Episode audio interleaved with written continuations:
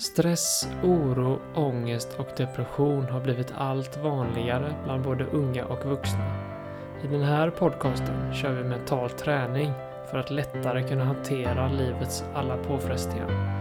Mitt namn är Sebastian Johansson och det här är podcasten Mentalt stark.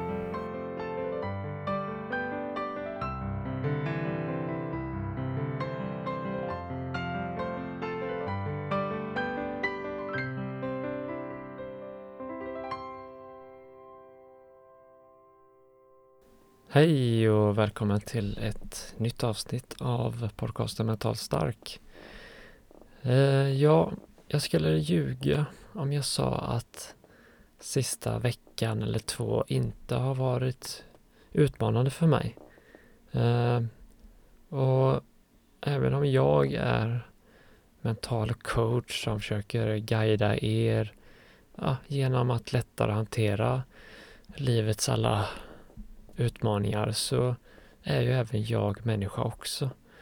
Ibland är det lätt att glömma här i världen att vi alla är människor och vi alla har våra utmaningar och besvär. Och när det handlar om mental hälsa och en stor anledning till att jag startar den här podcasten så är det för att det är viktigt att vi blir mer öppna och kan prata ut om utmaningar, mental ohälsa, psykisk ohälsa och allting som rör vårt mentala välbefinnande. Och även jag som coachar och hjälper människor med sin mentala hälsa har också mina utmaningar att hantera. Och det är viktigt att inte alltid Eh, sätta upp den här perfekta fasaden eh, som vi ofta ser människor gör på sociala medier och lite överallt där man ska få en känsla av att allting är så perfekt för det är väldigt sällan alla mår så bra som de lägger ut. Och om vi alla är lite mer öppna med hur vi mår och att vi alla faktiskt har besvär så tror jag det blir lite enklare för oss alla att hantera livet och det blir lite lättare för oss att kunna prata.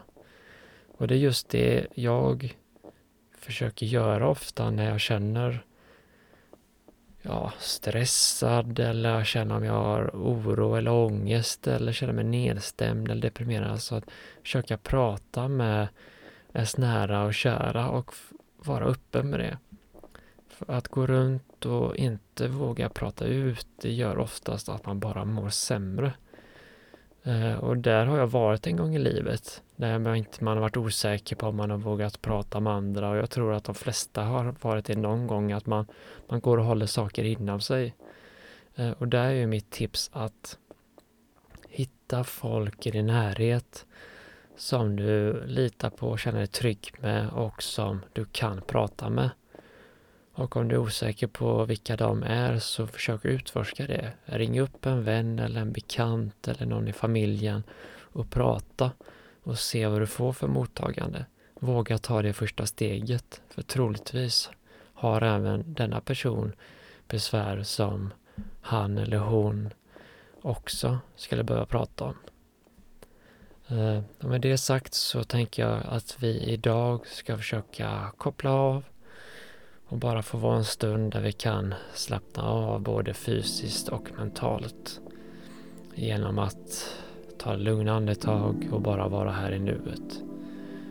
Idag så tänker jag att vi kommer fokusera på andetaget och ni kommer få göra mycket av detta på egen hand för att bara kunna vara här och nu och kunna koppla av.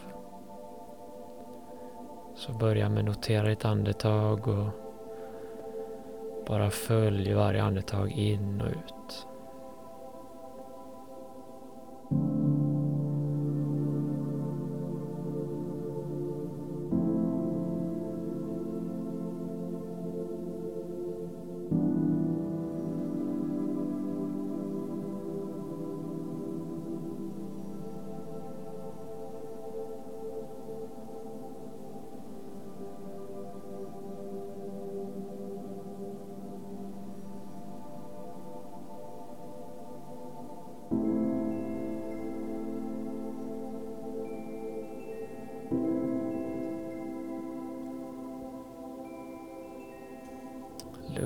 Djupa andetag.